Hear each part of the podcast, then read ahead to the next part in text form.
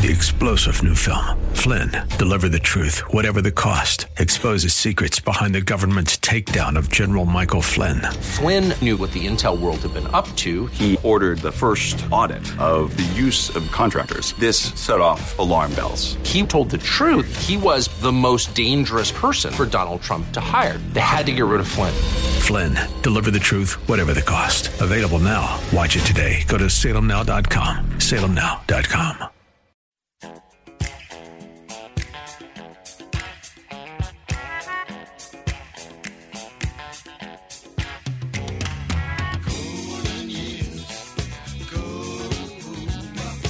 It's Ask the Lawyer with Mike Connors. Got questions concerning elder or estate law? Attorney Mike Connors has the answer. He was recognized as one of New York's top lawyers by New York Magazine and brings over 30 years' experience to the table. His office number is 718 238 6500. That's 718 238 6500. Here's Mike Connors. We are gathered here on hallowed ground, horses raised, heads bowed down. We're gathered here on hallowed ground to sing this song away. Welcome to Ask the Lawyer with me, Mike Connors. Today I'm accompanied by my wife, Beth, Hello, everybody. And by one of the attorneys in our office, Josias. Good afternoon, everybody. Okay, now this, for those of you who don't know this show, it's in two parts. The first part of the show, we talk about estate planning and elder law. The idea behind estate planning is to pass assets from one generation to the next, paying the least amount in taxes we need to pay legally, avoiding going through court, avoiding probate, and as far as elder law is concerned, trying to save assets from nursing home bills. The second part of the show, we talk about politics, history, religion, nostalgia, and today we're going to be talking a little bit about history and I guess some nostalgia there. We're going to be talking to one of our employees' mothers, Helene Bakke, who was in Norway during the Second World War when the Nazi forces in- invaded Norway. And we're going to be talking to Stephen Talty about his book about Detective Petrosino and the Black Hand in the turn of the century in New York City and Italy. But in the meanwhile, let's get back to uh, state planning and elder law. Josias, do you have a question? Yes, Mr. Connors, we have a question from Jorge. Okay, the question is to sell real estate in Puerto Rico on behalf of the owner. Can I use a power of attorney from New York or do I need a special power of attorney? Can that property be put into a trust? Well, why don't you answer that question, Josias? And, and tell them, tell the audience where you went to law school and, and where you first practiced law. Sure thing. Thank you so much for this opportunity, Mr. Connors. Uh, I'm a licensed attorney from Puerto Rico. I'm also licensed here in New York. I went to law school at the Pontifical Catholic University of Puerto Rico. That is in Ponce, very beautiful place in Puerto Rico that everybody should go there and visit. So therefore, I'm very familiar with the laws of Puerto Rico. So I'm going to take this opportunity to answer this question. Okay. So first, uh, the agent is going to need a special power of attorney. Okay. And uh, in Puerto Rico, power of attorneys are, um, let's say, control regulated by the Puerto Rico Civil Code.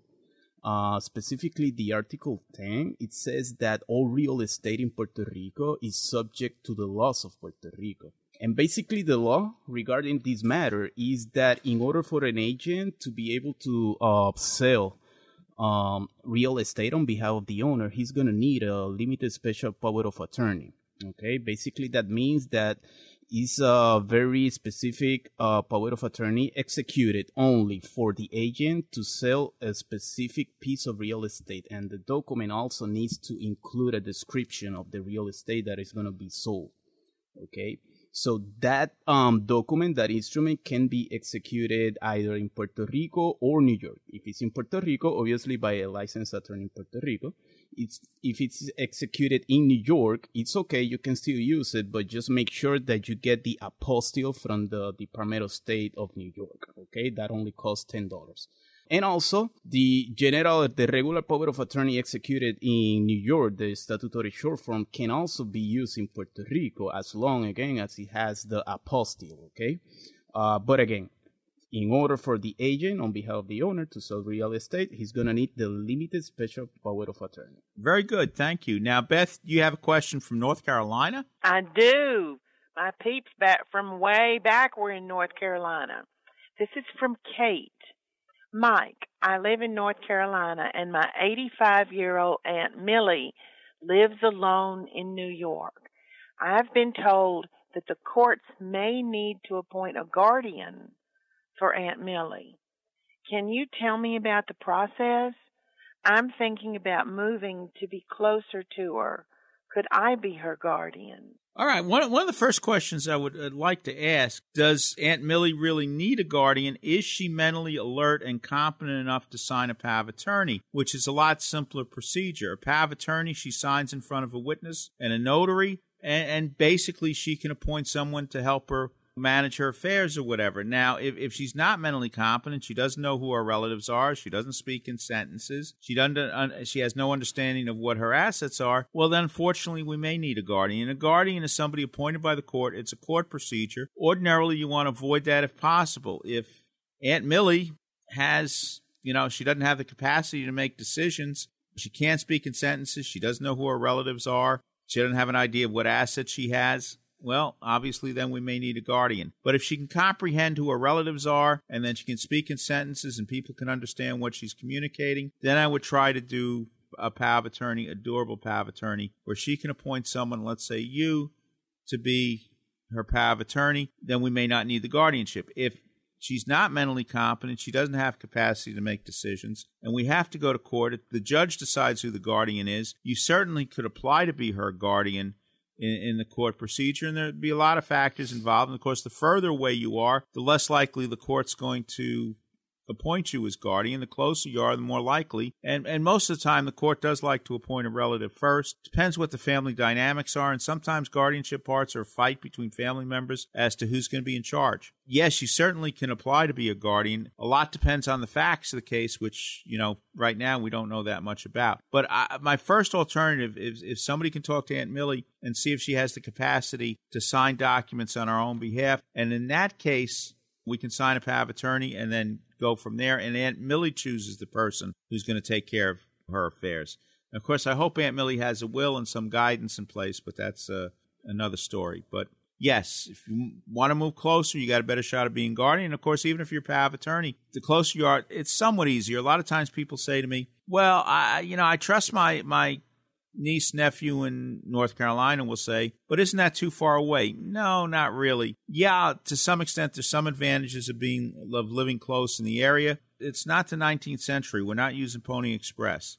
There's express mail, there are faxes, there are emails business can get done over distances right now. So it's not as much of a disadvantage to be in North Carolina handling things as it used to be in the old days. Yeah, if you're going to sell a house and you want an agent to sell the real estate, yeah, it's a little bit easier if you're around and you can go over to the house and, and talk to the real estate broker and make your own decisions or whatever, but things can be delegated. And I can't stress this enough. A lot of times, like if you have a, a nephew and niece, a son and daughter who you really trust and you want to put that person in charge, I wouldn't worry about geography as much as I would worry about is the person trustworthy? Can they handle things on your behalf? And if that's the case, maybe we go with a, a, a attorney. And if you have any questions, you can always schedule an appointment at our office at 718 238 6500. 718 238 6500. We're going to take a short break. We'll be back in a few minutes.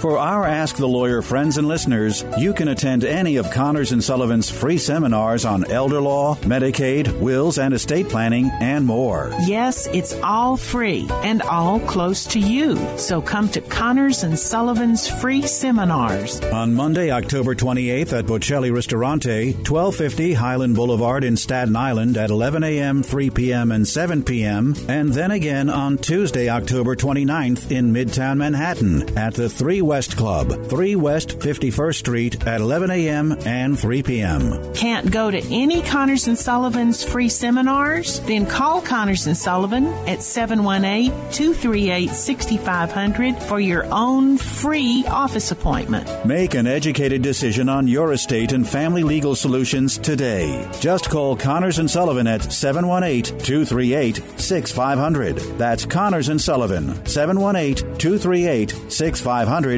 or go to connorsandsullivan.com. That's connorsandsullivan.com. Find out what you're entitled to. Come to a Connors and Sullivan free seminar. For more information, call 718-238-6500 or go to connorsandsullivan.com. Connors and Sullivan. Plan now for later.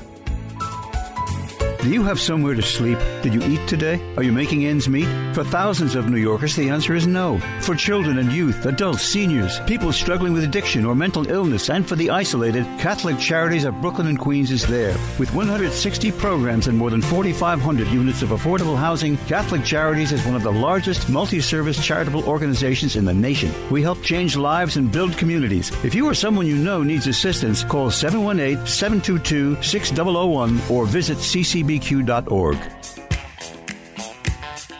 Welcome back to Ask the Lawyer with Mike Connors. Welcome back to Ask the Lawyer with me, Mike Connors, accompanied by my wife, Beth. Hi, everybody. And Josias. Good afternoon, everybody. Okay. I think we cut off one of the questions there. Can that property, when we're talking about Puerto Rico, can that property be put into a trust? Well, the answer to that question, Mr. Connor, is yes. In Puerto Rico, we have what is called the Trust Act. And just a curious fact, in Puerto Rico, trust is actually called fideicomiso. It's a very unique word.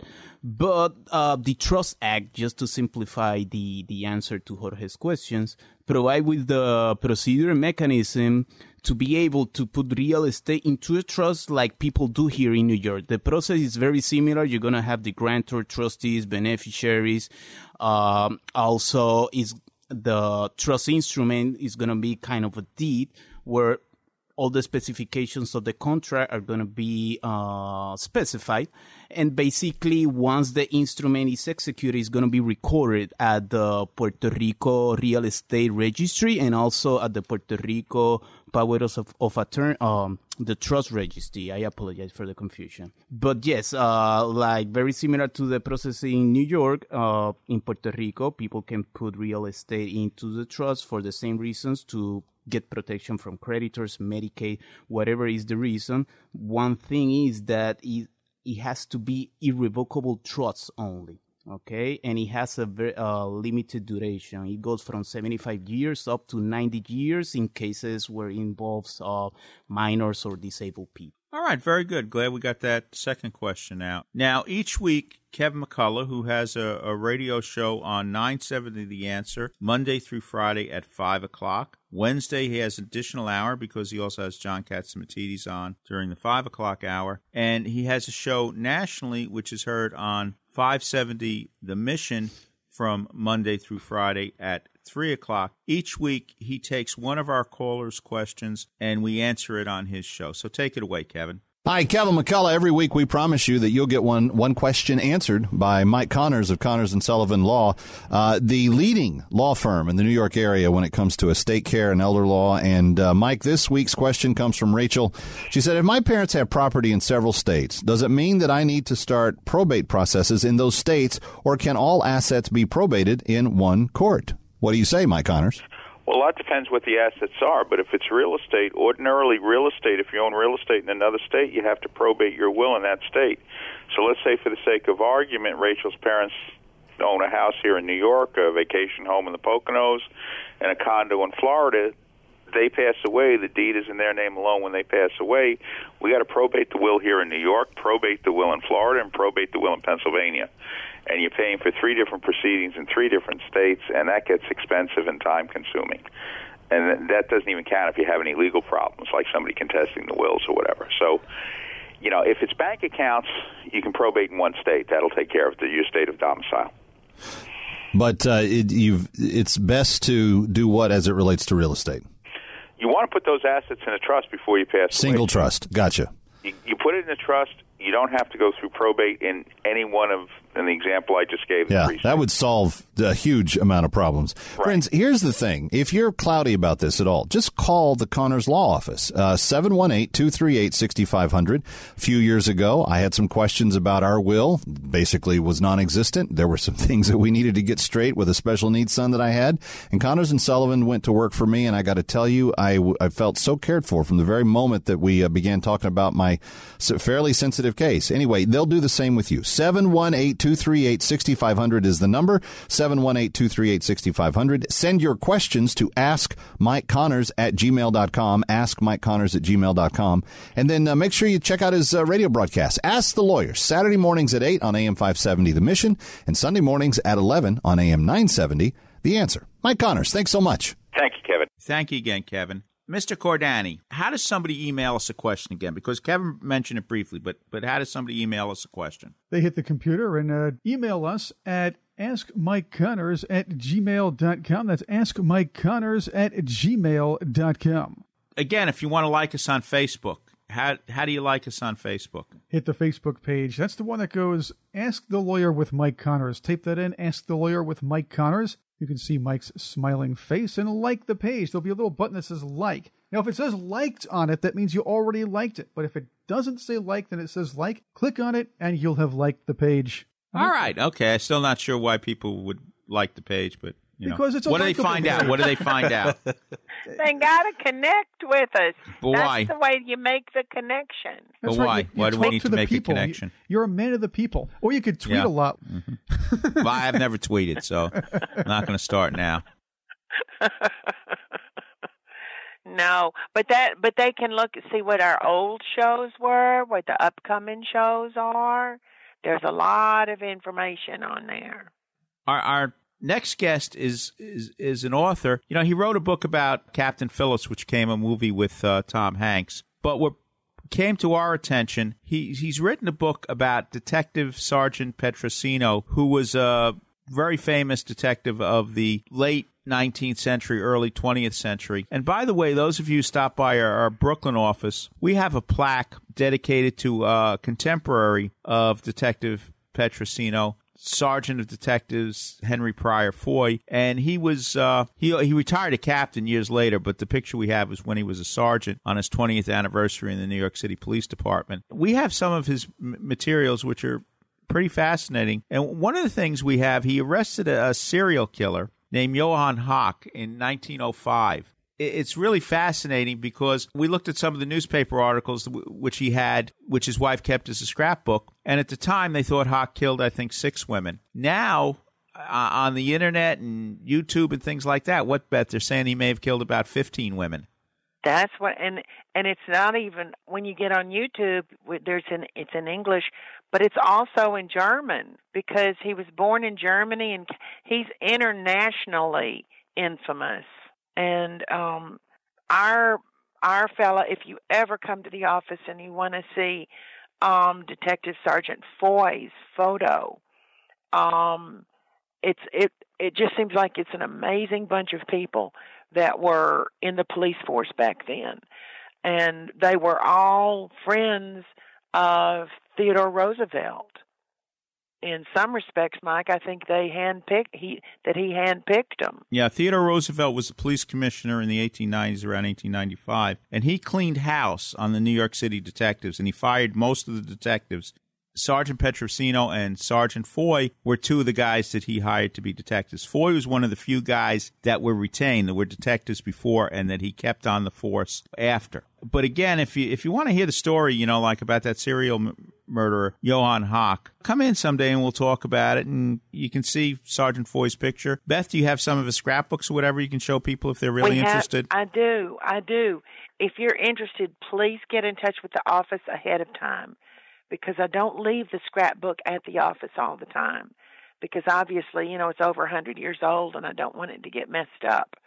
But um um Sergeant Foy's wife kept this magnificent scrapbook of all the times that he was in the newspaper. So that's how important he was. He and he he guarded people. Remember, this is when you had the anarchists all over the world assassinating people, and our President McKinley was ultimately assassinated by an anarchist. And Sergeant Foy, as long as um, President McKinley was in New York City, was the one that guarded him. And it's just very sad when um, Sergeant Foy took him up to Buffalo, um, President McKinley, for his next stop, and then Sergeant Foy returned to New York City. But it was when he it was while he was in Buffalo that that he was shot and killed.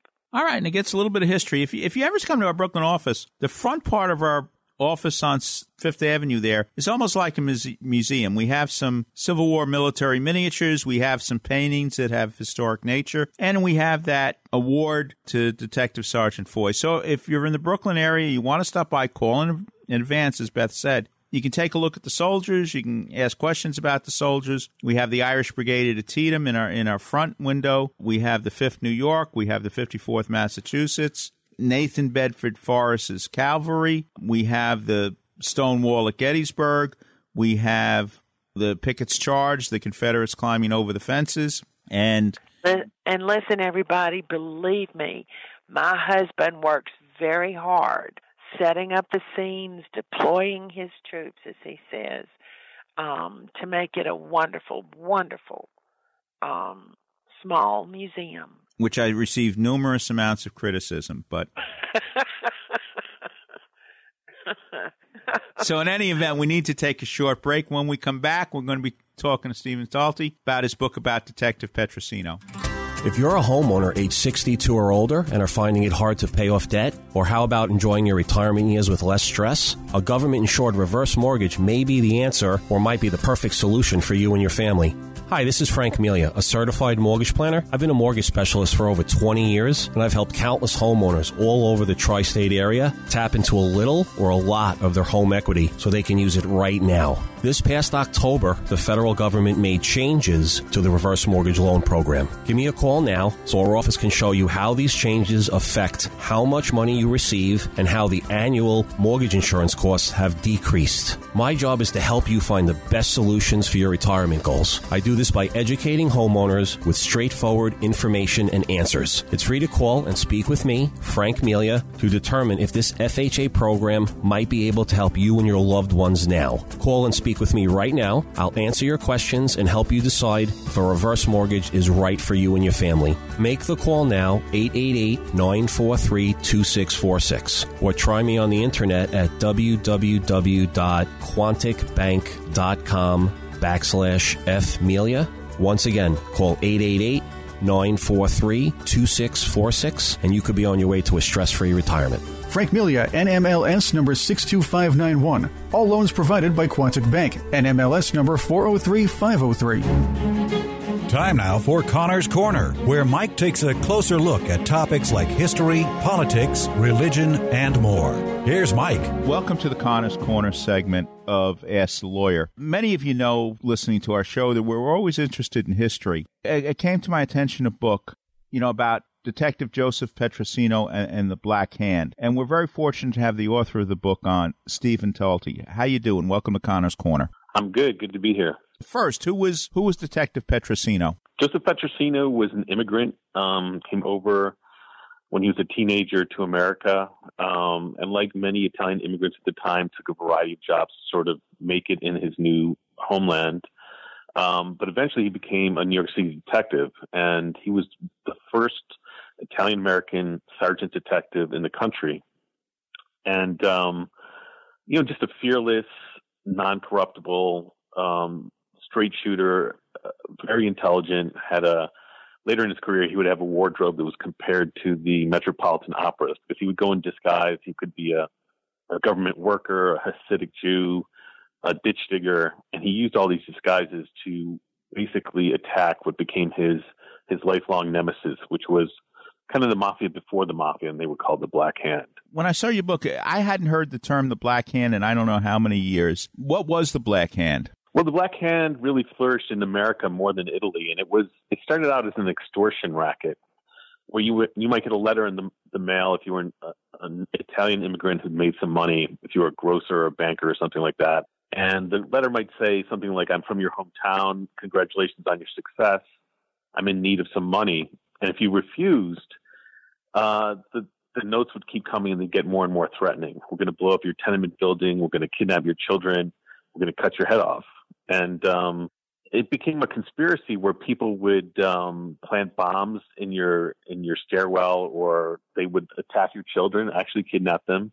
Some of them never came back, and so they extorted money from their fellow Italian immigrants, and that's how it started. But then it spread not only throughout the country, but non-Italians started getting these letters, started getting um, you know extortion demands, and it became kind of all wrapped up with this fear of the Italian immigrant. It's this fear that Italians were not sort of going to be melted in the melting pot, that they were addicted to conspiracy and to violence and to crime. So it became sort of this moral panic where Italians were, you know, a real threat to the American way, and the Black Hand was kind of the the point of the sword of that. Well, let me ask you something. Let's go back a little bit in history. How did Joseph Petrosino got his appointment uh, as a detective? Actually, it was Teddy Roosevelt. Uh, Roosevelt was a new police commissioner, um, and he saw the changing demographics of the city. He saw a lot of Italians coming in, and he saw a rise in um, Italian crime because many of the guys on the beat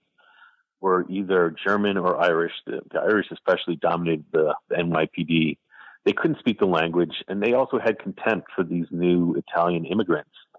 Um, you know, if you remember that line from The Godfather, um, they're animals, so they have no souls. That was really how New Yorkers and Americans and the Irish American cops looked at these Italian immigrants. So the crime was growing. They had no one on the force to sort of combat it. Joseph Petrosino was not only brilliant, but he spoke all the dialects from Italy. And he became sort of Roosevelt's handpicked guy in his department to sort of lead the charge on Italian crime. How did he attack the problem? What did he do? He, he attacked it in many ways. Um, he actually had many um, Black Hand suspects go into their local precincts and give a sample of their handwriting in the in the way today that you might give a sample of your DNA. And if letters started coming in and they could match the handwriting to this sample they had, you'd be arrested. That was an innovation that Petrosino thought up. He would also um, go to the, the drops where people left money for these Black Hand members, pretending to be the victim, and then he'd arrest them. He did that with the famous Italian uh, opera singer Caruso, who'd been extorted several times by the, the Black Hand. So finally, Petrosino, who adored Caruso, actually went to the to the drop, jumped on the two guys who had come to steal to take the money, and arrested them. Um, but he also Petrosino also, after much lobbying, formed something called the Italian Squad, which was six other guys, all speaking Italian, who would go into the neighborhoods where police were often feared, and they would sort of get tips, and they would talk to people who knew who the Black Hand members were. Um, and let me just give you one example of how sort of innovative the Black Hand was. They would actually get tellers at banks to inform on their customers. So if you brought in, you know, a large sum of money to deposit in the bank, um, and you told the bank, you know, the teller that you, you just received an inheritance or the money for your wedding had just come from Italy, that person would go to the head of the Black Hand, the gang in that area, and tell them so and so just came into some money, and you get a letter, you know, a week later. So it was really something that had infiltrated the entire Italian American community, and Americans really from coast to coast looked on it as a threat of what might become of our democracy if we didn't stop it. All right, so Petrosino's in charge. Did he have cooperation from the police department? They were they were all on the same side, right? You would think so, but you know, a lot of the Irish American cops resented Petrosino. Um, they felt the NYPD was theirs. They they they often bought little police batons for their sons who were six or seven years old, saying you're going to become become a cop too. So they felt that Petrosino and the Italians were almost stealing their birthright. These jobs were going to go to the Italians. So they didn't get very much support at all. The Italian squad. They they couldn't get um, photos um, or photo lineups, things like that and they were kind of frozen out of the power structure. So Petrosino was not only battling these Italian gangsters and these killers, he was also battling his own department for for respect and for funds to, to continue his work. Detective Petrosino, what happened to him? Well, he really gave his life to fighting um, the Black Hand, but then uh, in 1909, um, they wanted to mount sort of a final offensive and get these uh, get these gangsters out of America. And um, they chose Petrosino to actually go back to Italy to stop the flow of, of gangsters coming over on the ocean liners.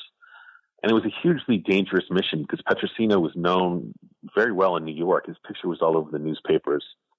Um, and now he was sort of going into the, the heart of the heart of Italian crime. But he felt that it was going to be sort of the capstone to his entire career, and he had to do it um, you know, the Black Hand was kind of dirtying the name of Italians in America.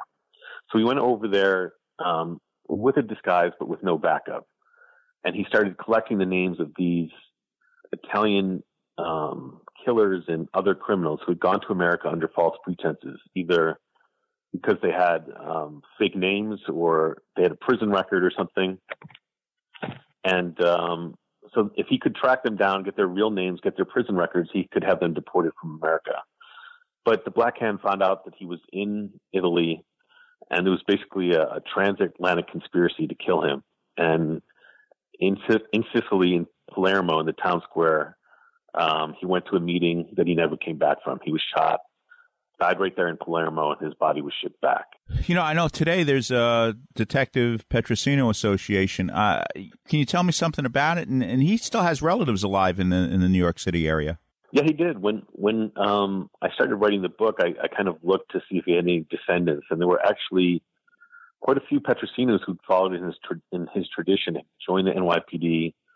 There was a, a, a retired district attorney attorney in Brooklyn. There was a um, I believe he was a captain at the time in the, the Queens department. So, um, not only his family had sort of taken inspiration, but a lot of Italian Americans had um, had sort of appreciated the work he did because he changed the image of the Italian American in New York and in America. He was sort of the Jackie Robinson figure in that regard. So there is a Petrosino Association. They they meet every year. They choose a man of the year. They do a lot of good work in keeping his name alive. Um, I've gone to some of their banquets. Um, and Petrosino is still the only NYPD officer who was assassinated on foreign soil. He represents kind of, uh, you know, going beyond the call of duty. He did this not only for the NYPD, he, he gave his life really to, to improve the image of, of the Italians in America and to, to show Americans that they weren't only gangsters, they weren't only criminals, they were hardworking Americans who would give their life for the country. And I think uh, that's really why he's remembered. Was his life story ever turned into a film? There was a, a film in the 1950s where Ernest Borgnine, if you remember him, actually portrayed a version of Petrosino. It was not his real life. Um, it's called Pay or Die. And it's kind of about the Black Hand, but it's heavily fictionalized. Um, that's that's kind of my problem with that film. Um, my book has been optioned by Leonardo DiCaprio's company um, and Paramount Pictures. So we're hoping that the the kind of the true story of who Petrosino was and what he represented can sort of finally make it to the screen um, intact and, and be authentic. That's what that's what I'm hoping for. Let me ask you: It wouldn't be your first book that uh, turned into a film, would it? No, I've had two others. Um, I wrote the book with Rich Phillips um, which became Captain Phillips with Tom Hanks. Um, you know, about the hostage taking and the Somali pirates and the Navy SEALs who, who finally freed Captain Phillips. And there's another book, another memoir that I wrote um, with one of the, with the only survivor of the uh, the fires that swept Arizona um, a few years back. One of these wildfires that are increasingly common in the West, um, and they hit a place called Granite Mountain, and that's where the guy who wrote it with Brendan was um, the lookout for for 20 firefighters. 19 of them died. Um, he was the only survivor, and he dealt with a lot of survivors guilt. And that became a movie called Only the Brave, which came out I think two years ago. What are you working on now? I actually have a book coming out um, in April of next year. So it's um, it's about the hunt for an escaped Nazi war criminal. Um, the story takes place in, in two eras, basically during the war in Latvia, which was a country that's kind of between Germany and Russia. And Latvian Jews were, were trapped by the Nazi uh, occupation. And one of the sort of local uh, Latvians, actually, he was a war, uh, an aviation hero. He'd actually become something called the Latvian Lindbergh. And he had been a friend to Jews before the war, but during it, he turned on them and became known as the Butcher of Latvia and killed, helped kill about 30,000 of Latvian Jews. So in 1965, 20 years later, the German government was thinking of, of, of uh, inaugurating an amnesty for all unindicted Nazi war criminals. So if anyone who was in hiding, who had done these terrible things, um, came under this the statute of limitations, they would be free. They could never be prosecuted. And Israel wanted to stop this, so they decided to have their spy agency, Mossad, go after this one war criminal, um, the butcher of Latvia, get him to another country and and assassinate him as an example of all these sort of Nazi monsters who are still out there. So that's the story of the book, how this happened, how it kind of changed history, and also changed our perception uh, of the Holocaust. Really. Uh, let, us get back to Detective Petrosino. You're not Italian, or are you?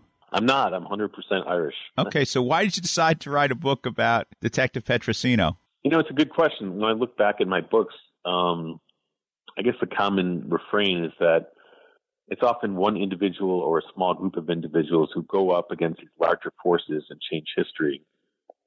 So I was reading a history of the NYPD and I just came across one or two sentences about Petrosino. And I thought there must be a couple of really good books on this guy. And the story's fascinating. And there really wasn't. There was, you know, kind of these fictionalized accounts and this movie with Ernest Borgnine that was not very good. So I just decided to kind of go into the original sources, into the archives, and find the real story. So that's really what drew me toward it. This guy that, in giving his life, um, achieved something that seemed kind of impossible at the time. All right. Well, listen. Thank you very much for uh, you know keeping history alive. Look forward to the book on the the Butcher of Latvia, whatever. Again, the name of the book we've been talking about today, The Black Hand, the epic war between a brilliant detective and the deadliest secret society in American history. The author, Stephen Talty. Thank you for being on Connor's Corner. Thank you. Whether you need help with drafting a will or trust, power of attorney, healthcare proxy, living will, or protecting your assets from nursing home costs, Connors and Sullivan's goal is always the protection of your rights and interests. The professionals at Connors and Sullivan have been helping people like you plan their estates and protect their families for over 30 years. I'm Mike Connors. Come to our office for a free initial consultation. Talk with me or one of our experienced attorneys to see how we can help you protect your family, your assets, and your legacy. There is no one strategy that fits everyone, but the biggest mistake when it comes to estate planning is no planning at all. Call Connors and Sullivan, attorneys at law, today to schedule a free initial consultation with an attorney at any of their convenient locations in Brooklyn, Midtown Manhattan, Queens, and Staten Island. 718 238 6500. That's 718 238 6500 or visit their website, connorsandsullivan.com. When a desperate parent calls YCS seeking help for their child with special needs, we are there to answer the call. Our staff provides compassionate care to children affected by trauma, autism, or developmental disabilities. Can you help us provide the services needed to keep families together? Find out how you, your company, or organization can volunteer. Learn more at ycs.org.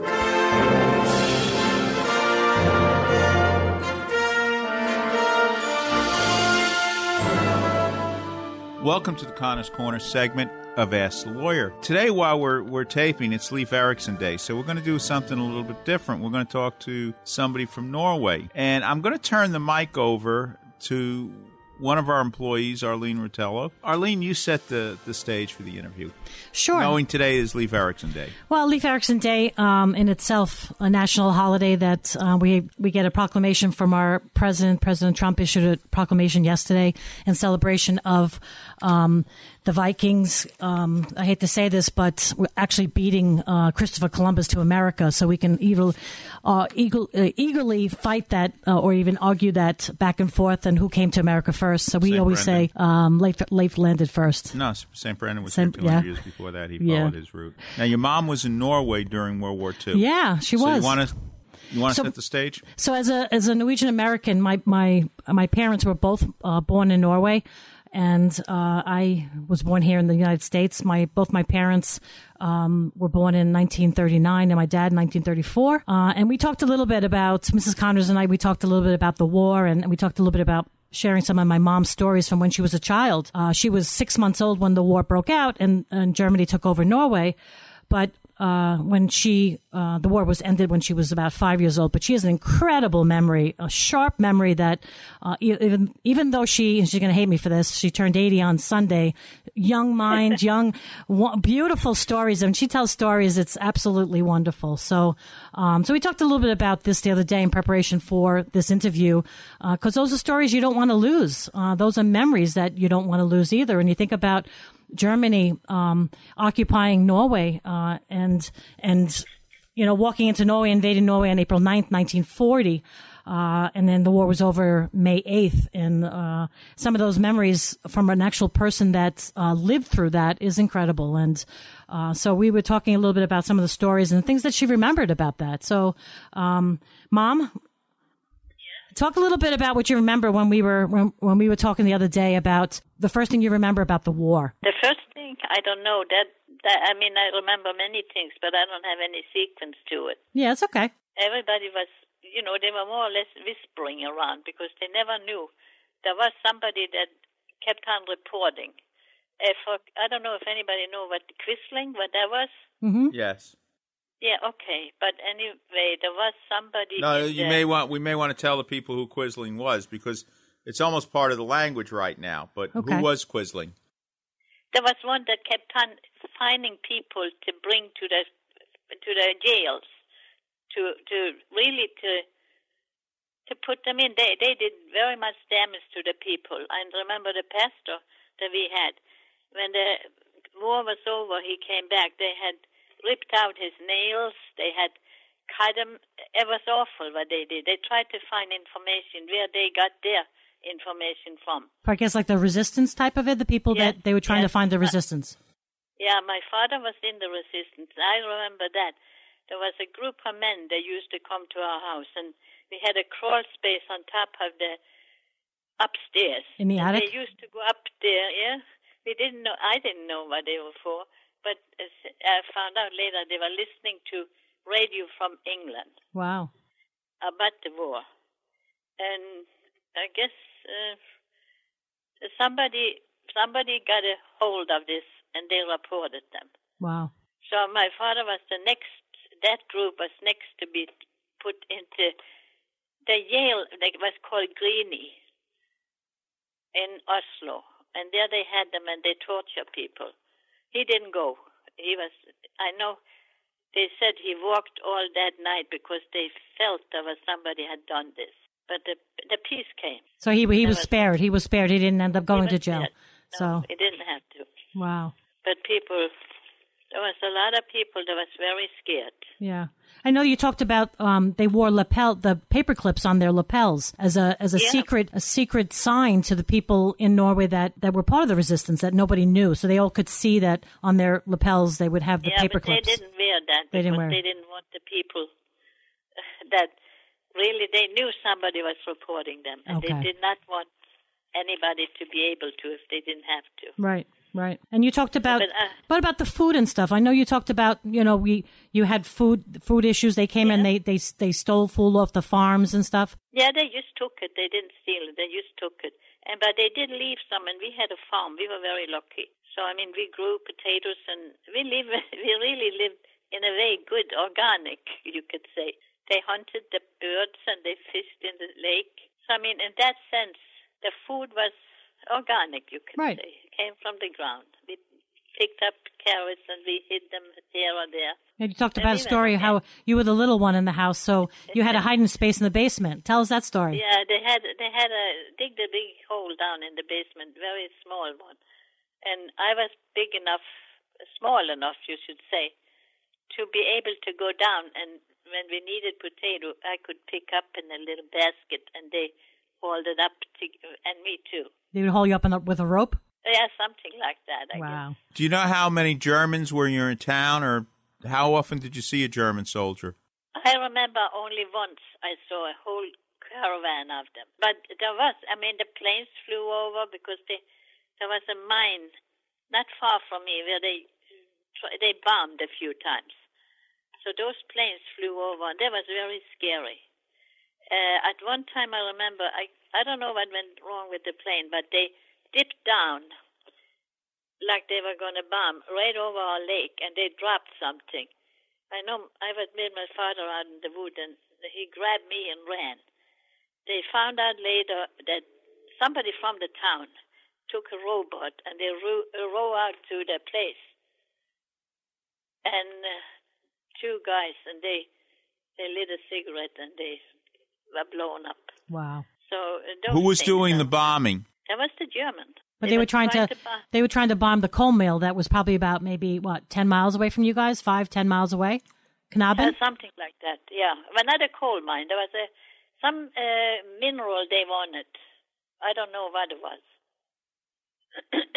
so those things. Uh, I don't know exactly everything, but yeah, that's and, interesting. Uh, we were hiding. I remember one time the caravan came and we were hiding in the barn and looked through the, the board so we could see them going by.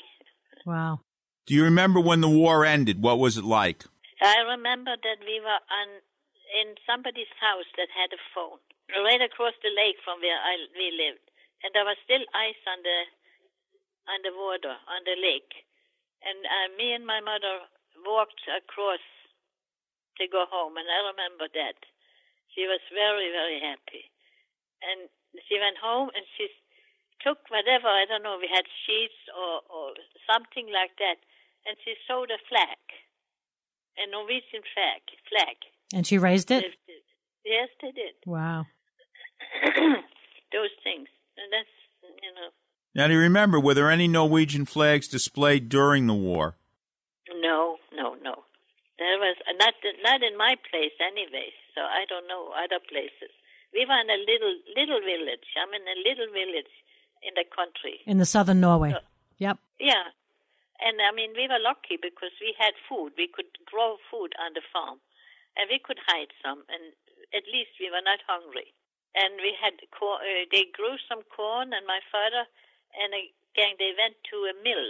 They knew a mill. The German had cut it off or whatever they did. They locked it up, but they managed to open it and make some flour out of that. In the middle of the night, they did that. Yeah, yes, it was in the middle of the night. So those things, but I mean, they they may not manage. Now, were there people like Quisling? Were there, w- was there a, a Quisling in your town? There was one. They knew there was one because people got reported and sent to the Yale. So they knew, but they did not know who it was before. I think they knew after. He was taken after. Do you know what after the war. happened to him? No, that I don't. I have no idea. I was too little to have any idea about that. And at that time, I think that you said that the king, uh, they they they fled to England, and but they, weren't they in the White House? You told me the story that they lived in the White House for a few years. Yeah, they did. The the king and I know the ki- the one that's now the oh, king. yeah, He was there too. They were there too. And he was a young boy. Martha, yeah, Martha, Martha was the one. Yeah, they lived there. Wow. But, uh, I think it was Roosevelt. What year did you come to this country? I came in 1958, November 1958. Why? Can you tell us why? You know, my mother and father lived here for oh, 10, 15 years when they were young. They left and went back to Norway when the Depression came. Uh, three of the kids are born here, and me and my brother born in Norway. So, you know, and my brothers went back, they were here. So uh, there was something we wanted to do. Was there any one? Uh, is there any other one incident that we can leave with right now uh, about the war that you'd like to tell our audience? Uh, I don't know what really uh, that would be. I know there was a plane that fell, and all the town went to to find it. They were all dead, and they took the parachutes and they sewed shirts from it. Wow. Those kind of things I remember. How was the morale, though? I mean, after the war, did I mean Oh, boy, Norwegians are very pa- people are very patriotic Very. even now in Norway. Oh yes, they were very very happy. Of course they were. They could, but it took years. When I left in 1958, they were still poor. They Yeah. were still poor there. They hadn't picked up.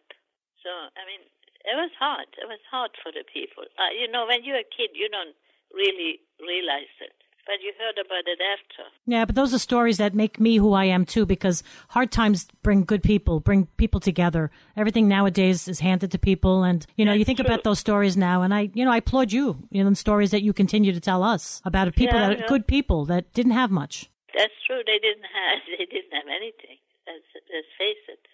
But they were glad used to be alive. I know when you look at the TV and you talk about people that complain about being poor, and she would always yeah, say, that makes me mad. "Yeah, you don't know what poor is."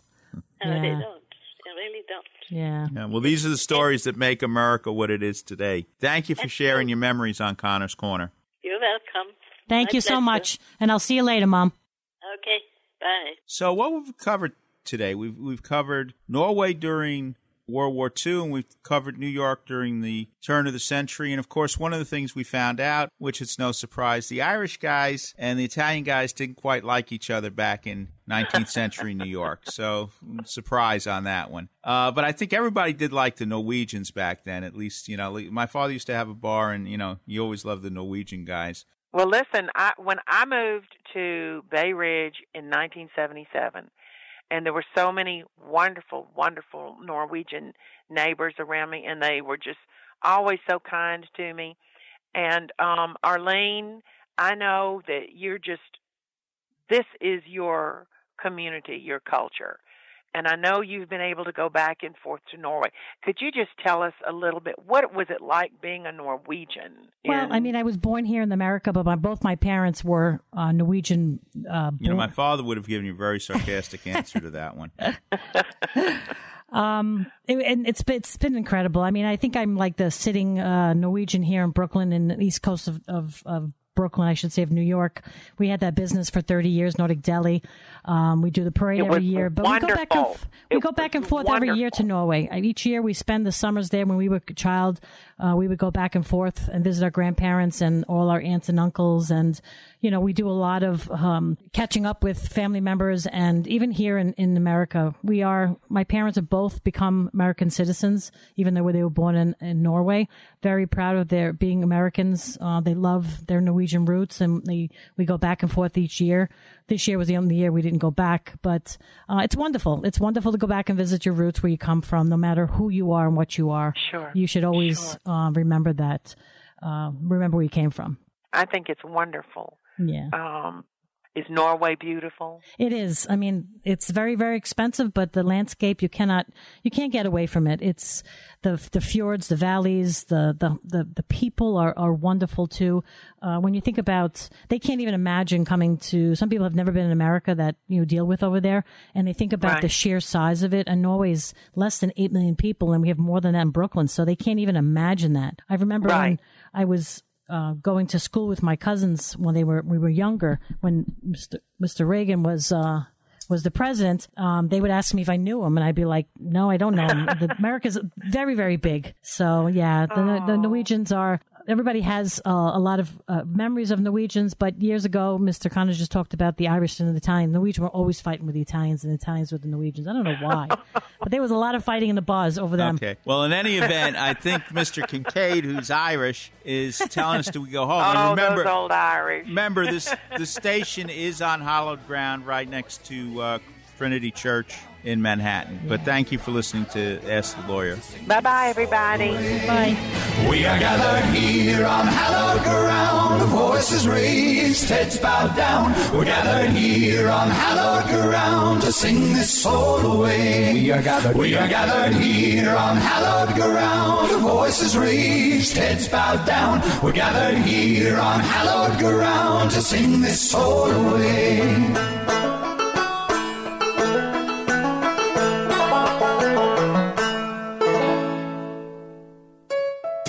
For our Ask the Lawyer friends and listeners, you can attend any of Connors and Sullivan's free seminars on elder law, Medicaid, wills, and estate planning, and more. Yes, it's all free. So come to Connors and Sullivan's free seminars. On Monday, October 28th at Bocelli Ristorante, 1250 Hylan Boulevard in Staten Island at 11 a.m., 3 p.m., and 7 p.m., and then again on Tuesday, October 29th in Midtown Manhattan at the 3 West Club, 3 West 51st Street at 11 a.m. and 3 p.m. Can't go to any Connors and Sullivan's free seminars? Then call Connors and Sullivan at 718-238-6500 for your own free office appointment. Make an educated decision on your estate and family legal solutions today. Just call Connors and Sullivan at 718-238-6500 or go to connorsandsullivan.com. Connors and Sullivan. Plan now for later.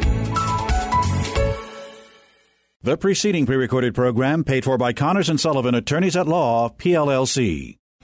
Three star general Michael J. Flynn, head of the Pentagon Intelligence Agency, knew all the government's dirty secrets. He was one of the most respected generals in the military. Flynn knew what the intel world had been up to. He understood its funding. He ordered the first audit of the use of contractors. This set off alarm bells.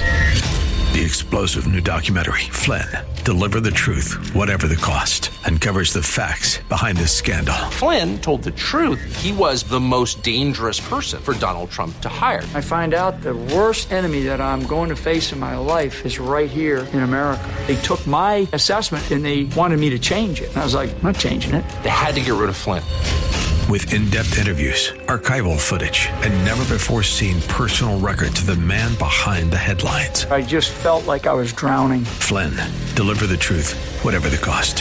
Available now. Watch it today. Go to salemnow.com. Salemnow.com.